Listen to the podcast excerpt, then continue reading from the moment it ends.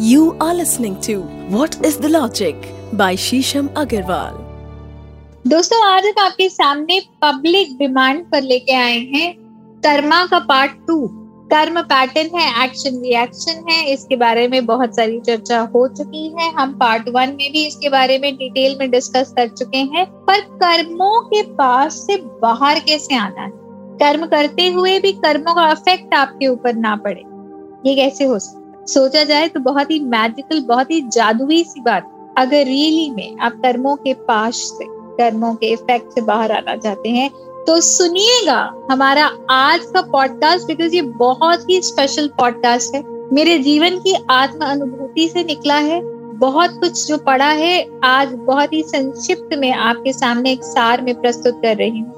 आशा करती हूँ कि आज का एपिसोड आपको बहुत पसंद आएगा। आपके favourite favourite podcast what is the logic में मेरे साथ में है डॉक्टर शीशम अग्रवाल हम साल भर से ये पॉडकास्ट आपके समक्ष ला रहे हैं। आपका जितना हमें प्यार मिला है, वो देखते ही बनता है।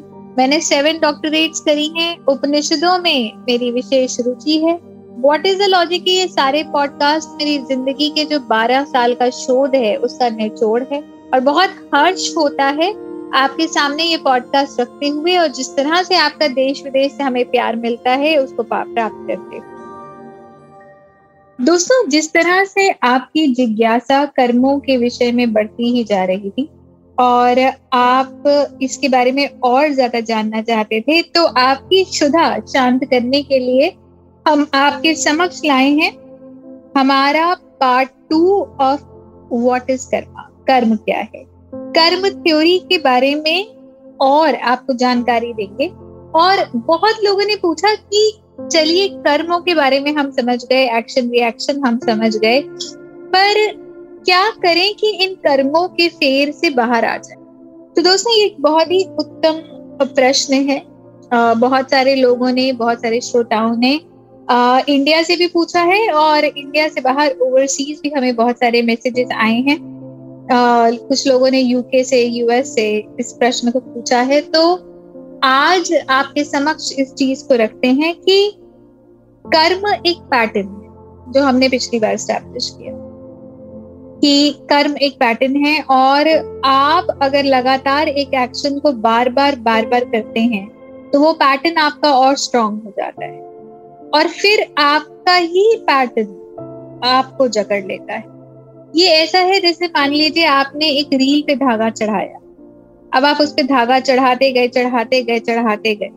तो वो इतनी चौड़ी हो गई कि नीचे का जो रोल होता है गत्ते का, वो आप देख नहीं पाते, वो कवर हो जाता है। तो उसकी चौड़ाई, उसकी थिकनेस इतनी ज़्यादा हो जाती है कि अंदर का जो आपका सत्व है, वो छुप जाता है। इसी को हम कार्मिक डेस्टिनी कहते हैं, इसी को हम मल्टीट्यूडनल पैटर्न्स कहते हैं। और कई बार अगर आप कुछ उपाय या रेमेडी करके इससे निकलने की कोशिश करते हैं तो अगर रील पे कम धागा होगा तो आपके पैटर्न जल्दी समाप्त हो जाएँगे और आप उस चीज़ को जल्दी अंडू कर पाएँगे या उसको एक एंटी फोर्स लगा के उसमें से बाहर आ पाएँगे।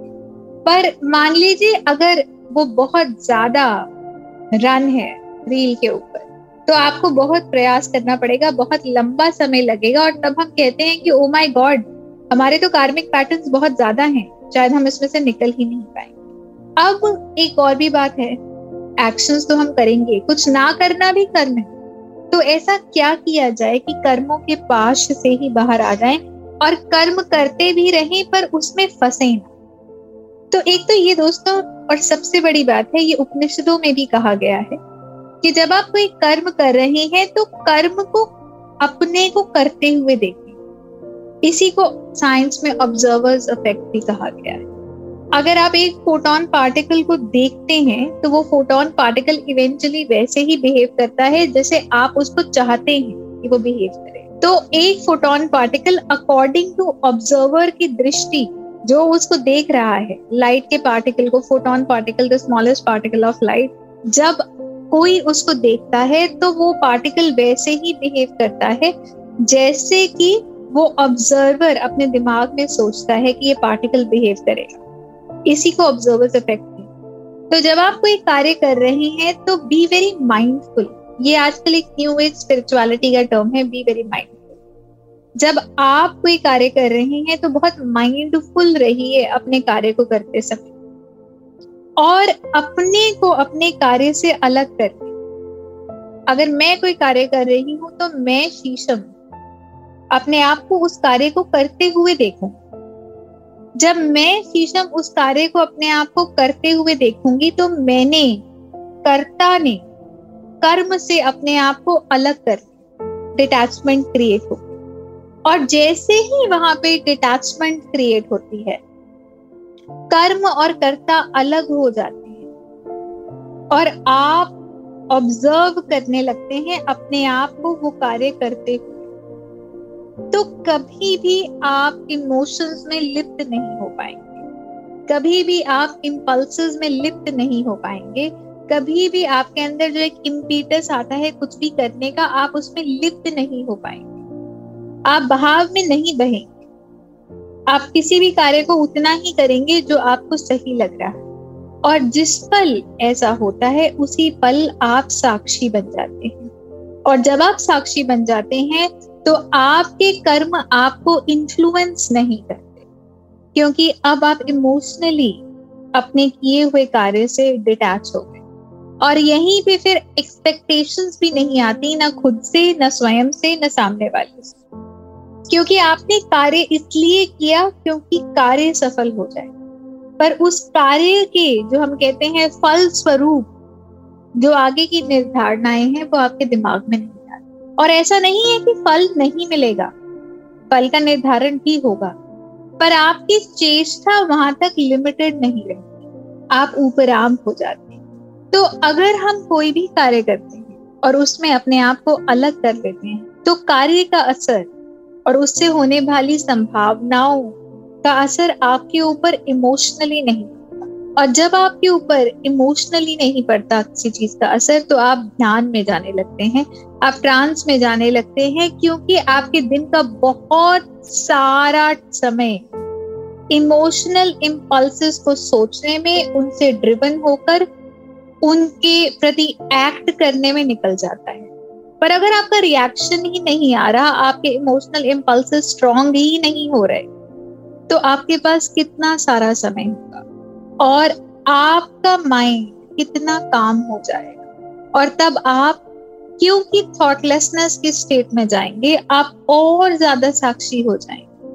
आपका ऑब्जर्वर्स इफ़ेक्ट और ज़्यादा स्ट्रॉन्ग हो जाएगा। आप अपने विचारों के साथ और ज़्यादा प्रेजेंट हो जाएँगे। और आप डिटैचमेंट महसूस करने लगेंगे। तो यहाँ पे एक और भी चीज़ है रेनसिएशन सब कुछ त्याग देना या डिटैचमेंट अलगाव की भावना रखना। हम कहते हैं कि आज के संसार में पॉसिबल नहीं है, या आपको जंगलों में जाना पड़ेगा, या आपको सब तजना पड़ेगा, या किसी आश्रम में जाना पड़ेगा तो ऐसा है नहीं।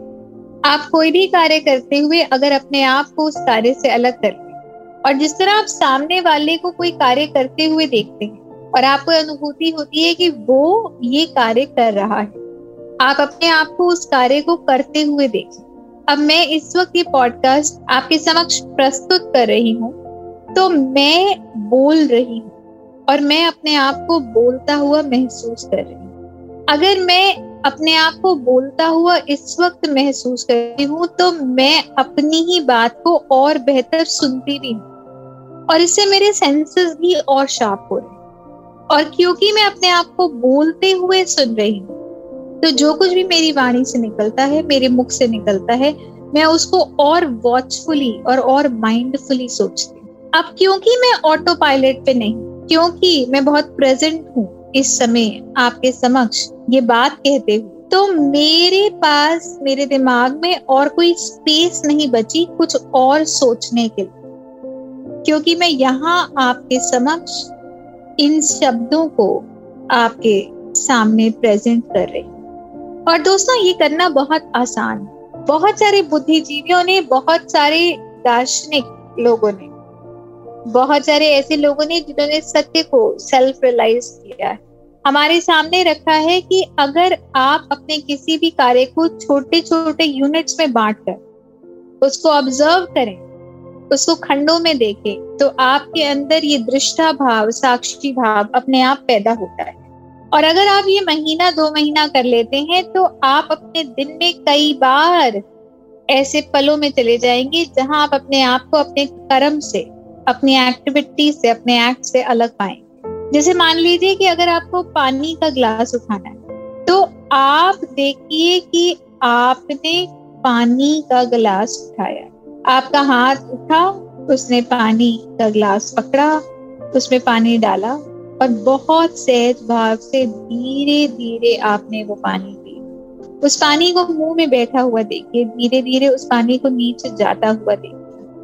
और तब आप न केवल अपने एक्शंस को ऑब्ज़र्व करेंगे, बल्कि जो गैप है, आपके कार्यों के बीच में आप उस गैप से भी माइंडफुल होंगे। उस गैप को भी ऑब्ज़र्व करें। और उस समय को आप इतना ज़्यादा अलाइव होकर, इतना ज़्यादा प्रकट होकर जिएँगे, जो आप नॉर्मली में अपनी दिनचर्या में बिल्कुल भी नहीं करते, क्योंकि आपको इसका ज्ञान ही नहीं। क्योंकि आपको ये किसी ने बताया ही नहीं, क्योंकि जो लोग आपके अराउंड है, उनको भी इस चीज़ की नॉलेज नहीं। अगर आप कुछ लिख रहे हैं तो उस पूरे प्रोसेस के साथ बहुत ज़्यादा अवेयर रहिए, प्रकट रहिए, अपना हाथ उठा रहे हैं। पेन लेने के लिए, पेन को पेपर पे चला रहे हैं। एक एक एक्टिविटी को होता हुआ देखते हैं। अपने हाथों की एक एक मूवमेंट को ऑब्ज़र्व करें दोस्तों, चल रहे हैं तो अपने एक एक स्टेप को महसूस करिए अपनी बॉडी के एक एक मूवमेंट को स्टेप के साथ महसूस करिए। जब जनरली मैं पॉडकास्ट करती हूँ तो मेरे शब्दों के साथ मेरे हैंड्स भी मूव करते हैं। एक हैंड मूवमेंट भी हो। उस हैंड मूवमेंट को मैं आपसे बात करते हुए महसूस करती हूँ। तो जब आप ज़िंदगी के छोटे छोटे यूनिट्स या समीकरणों में इस ऑब्जर्वर इफ़ेक्ट को जानबूझकर महसूस करने का प्रयास करते हैं, थोड़े टाइम के बाद आप इसी चेतन अवस्था में और ज़्यादा आने लग जाते अगर आप अपने जीवन को, जीवन के एक दिन को पूरा ना भी हो सके कुछ कुछ खंडों में ही ऑब्ज़र्व करना आरंभ कर दें, अपने आप को ऑब्ज़र्व करना आरंभ कर दें। तो कभी भी ऐसा नहीं होगा कि कोई पैटर्न आपके ऊपर हावी हो जाए। कभी भी ऐसा नहीं होगा कि कोई कर्म, कोई प्रवृत्ति, आपका गुस्सा, आपका आक्रोश आपके ऊपर हावी हो। क्योंकि आप इतने माइंडफुल हो चुके हैं कि आपके ऊपर कुछ हावी होने की जगह ही नहीं बची। तो आप कभी भी नहीं कह पाएँगे कि आपके कर्मों ने आपसे ये करवाया आप बहुत ही जागृत होंगे अपने साथ। आप बहुत ही जागृत होंगे अपनी एक्टिविटीज़ में। आप बहुत अलाइव इसी मंगल कामना के साथ कि आपका जीवन और जागृति पूर्ण हो।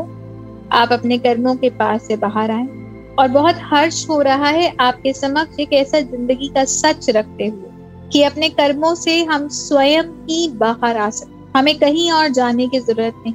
ये एक बहुत ही सशक्त एपिसोड था हमारे पॉडकास्ट का। और क्योंकि हम अपने पॉडकास्ट के एक नव वर्ष में जा रहे हैं, आपके सामने अगले साल के पॉडकास्ट रख रहे हैं। तो यही मंगल कामना करेंगे कि हर पॉडकास्ट के साथ आप और ज़्यादा सशक्त बने, और ज़्यादा अपनी ज़िंदगी के कंट्रोल में आए, और ज़्यादा सफल हों, और ज़्यादा प्रॉस्परस हों, और ज़्यादा उन्नतिमय धन्यवाद